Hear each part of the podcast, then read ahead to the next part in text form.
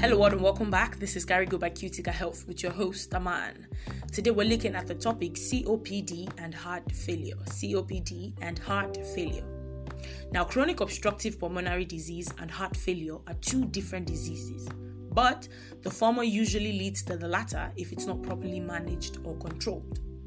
On to our first question for today What is COPD? Chronic obstructive pulmonary disease, COPD, is a chronic inflammatory condition of the airways and lungs that results from long term exposure to irritant gases, especially cigarette smoke.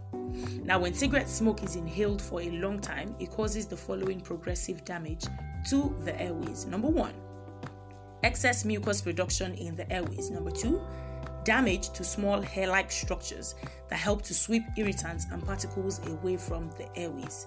Number three, damage to structures that help the airways and the lungs to expand and retract. And number four, swelling of the lining of the airways.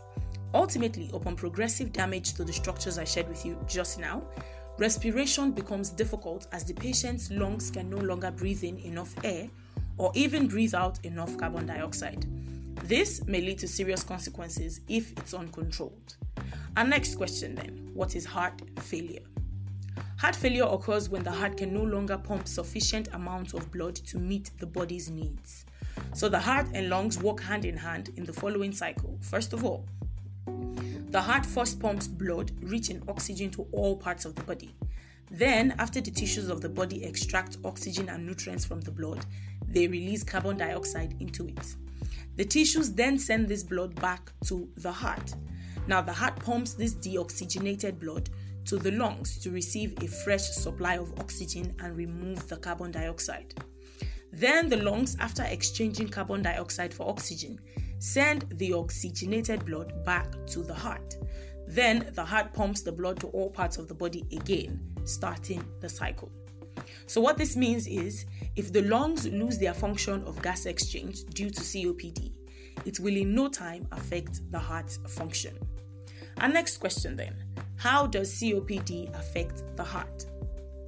With severe COPD, the following problems can happen to the heart. Number one, with low oxygen supply by the lungs due to COPD, the blood vessels delivering blood from the heart to the lungs become tense and constricted.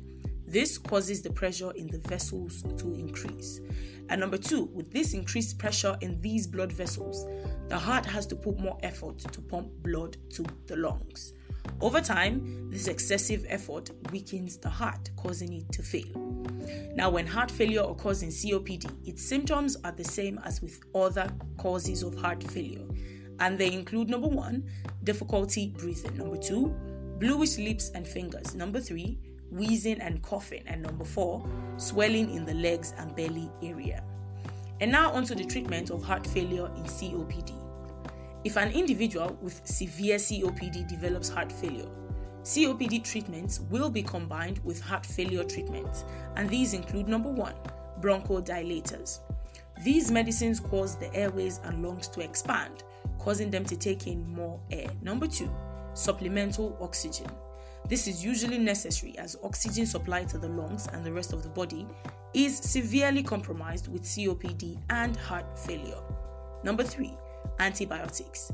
So these help prevent chest infections, which could make the problem even worse. Number four, steroids.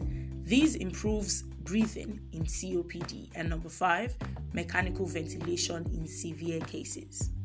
In closing, Chronic obstructive pulmonary disease is a lung problem, like I said before, that results from long term exposure to irritants, especially cigarette smoke.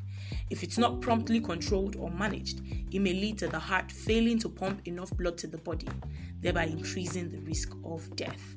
Thank you so much for joining me today. That is all I have for you. Now, for more information on health related topics like this, simply log on to www.cuticahealth.com. That is C U T I C A health.com. And for more episodes like this, find us on your podcast platforms like Spotify, Amazon, and Apple Podcast at Carigo by Cutica Health. I hope you always stay alive, healthy, and kicking. Don't forget, this is still Carigo by Cutica Health, and I am still your host, Aman. I'll see you next time.